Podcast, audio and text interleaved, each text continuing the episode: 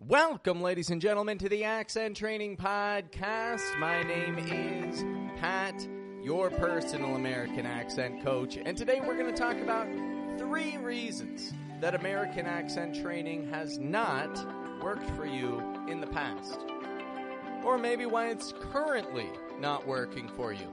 I want to share these things with you to save you time, save you money, and to make sure that you're taking the path of least resistance when it comes to American accent training.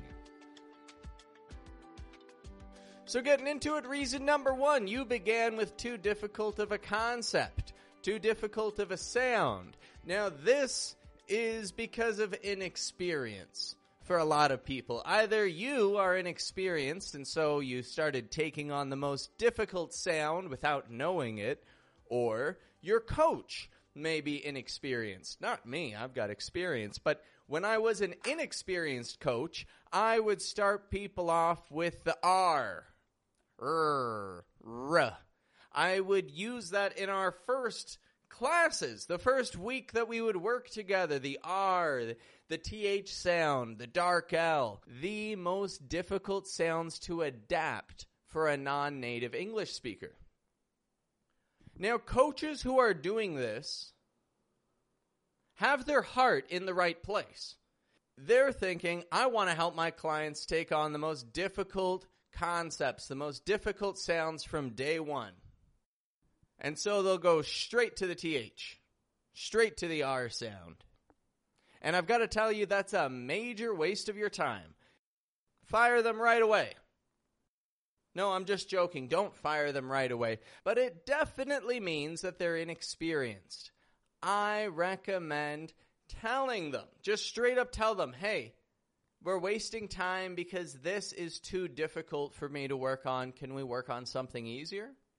Make it clear to them that you feel like your time is getting wasted by working on too difficult of a concept because you could be seeing more progress by taking baby steps with one small concept at a time instead of taking on the most difficult movements of the English language to adapt from the beginning.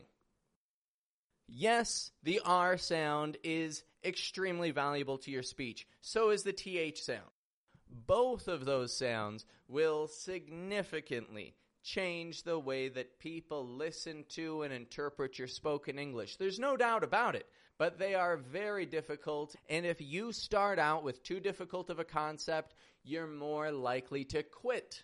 You're more likely to say, this can't be done and just give up. So follow my advice.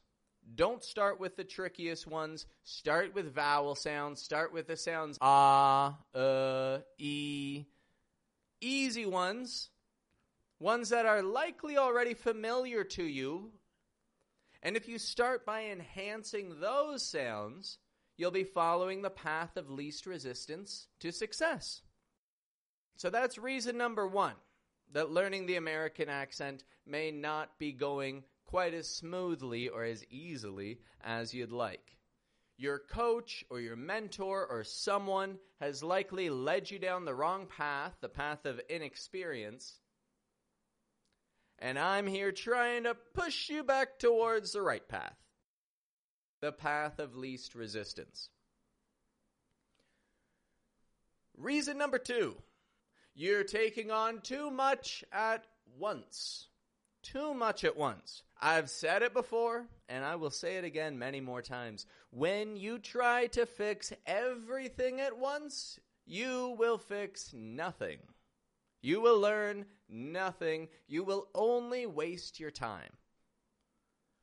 If you are new to accent training, and maybe you start on the correct path, maybe you start with some vowel sounds and you start building upon your strengths and seeing incremental improvements, but then you get excited and you research a whole bunch of things at once and you try to apply it all. You try shadowing all of the sounds of native English speakers, and you find yourself hesitating more you find that your English is now worse than it was when you started this accent training journey. It's totally normal. It's a mistake that we all make when we get excited about learning a new skill. And all you got to do is slow it down. My recommendation is that the maximum speed you want to move at is one sound per week. That's the fastest, the fastest that you want to be learning this. And that is if you are a highly dedicated accent learner. Someone who's practicing 15, 20 minutes a day, minimal pairs, shadowing, you're following the tasks that your coach assigns you, especially if your coach is me. You're following those tasks and tracking your progress. If that's who you are, and if that's what you're doing, then one sound a week is what you want to be learning. We've got 52 weeks in a year, and there are 43 sounds in American English pronunciation. There are also nuances, you know, blending of sounds, syllable stress patterns, changes in the contrast, emphasis. But if you're working on your projection, your sounds, your clarity, and you're taking on one sound a week, you could, with my method, learn to use these sounds with a high degree of consistency within 43 weeks.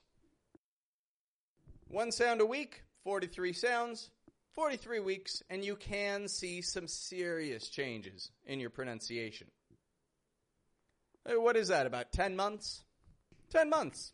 Doesn't sound that bad, does it? So, if you are taking on too many sounds at once, that's a very common problem. It is your own fault. But let me tell you, that's good news. It means it's fully under your control to fix that difficulty. Empower yourself with my advice, change your approach, and you will not run the risk of giving up because things are too tough. The third mistake that you're making is the fault of yourself and your coach. If you are taking lessons, if you're taking one on one accent lessons with a coach, and you're not practicing between sessions, then that means that you are using your coach as a crutch. What does that mean? What is a crutch? A crutch is one of those large sticks, like a support stick, that you will use if you're walking and you have a broken leg or a sprained ankle or something. A crutch is for support. But we don't want to depend on the crutch, right? We want to strengthen our leg, strengthen our injury in that leg, and get rid of the crutch so that we can move forward on our own. There are a lot of inexperienced coaches who will not assign you tasks between your sessions. They won't hold you accountable for practicing. They'll just show up for the class, teach a quick little lesson, and say, see ya. If that's what your coach is doing, he's fired. That's it. Fired. And find a new coach fast. Find a coach, and when you get this new coach, tell them, I want you to hold me accountable.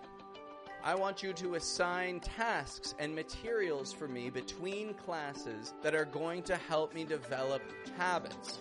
And tell them, I don't want you to just tell me that I'm doing well so that I feel good about myself because I want results. If you are using your coach as a crutch, it is your fault and it is your coach's fault. But this is a common problem that a lot of people fall into when they're learning something new. They think to themselves, oh, well, I showed up to class. What's the problem? I should be learning this by now. Well, the problem is that accent training isn't a matter of knowledge, it's a matter of habits. You have to teach your muscles and your lungs and your brain to all work together in unison without thinking about it, without hesitation, to project the clearest sound possible. That's what it's going to take to avoid wasting time and to see results. So, those are the three reasons that American accent training has not worked for you in the past. The three things that a lot of people fall into, both coaches and students, which waste time, waste money, and lower your self confidence. Accent training is not about lowering your self confidence. Accent training is about empowering yourself by creating more effective speech habits. So if you're using your coach as a crutch, fire them, get a new coach, and set the standard from day number one. And if your new coach does not agree to that standard, then contact me because that's exactly the standard that I follow. If you're taking on too many things at once, you're moving too fast, slow it down. Work on one sound per week. Anything more than that will start to confuse things, and you will be at a higher risk of quitting and not reaching your goals. I want you to reach your goals. And finally, if you have started your accent training journey, but you started right away with the sounds R or TH or ZH or O, dark L, you began with too difficult of a concept, you bit off more than you could chew, and my recommendation to overcome this is to start with vowel sounds. Start with the sound ah. Or start learning about word stress, the strong and weak. Start building your patterns of spoken English, the basic baby steps of the language. R is essential. TH is essential. But they will come later down the road. Don't start with those sounds because you will only give yourself a headache and you will waste your time and waste your money and you will doubt your abilities immensely. Start with the easy ones. And that's it for today. Thank you very much for listening. I hope that you've taken some value from today's podcast episode, and I look forward to bringing continued value to your spoken English for many days to come. Have a good one, folks.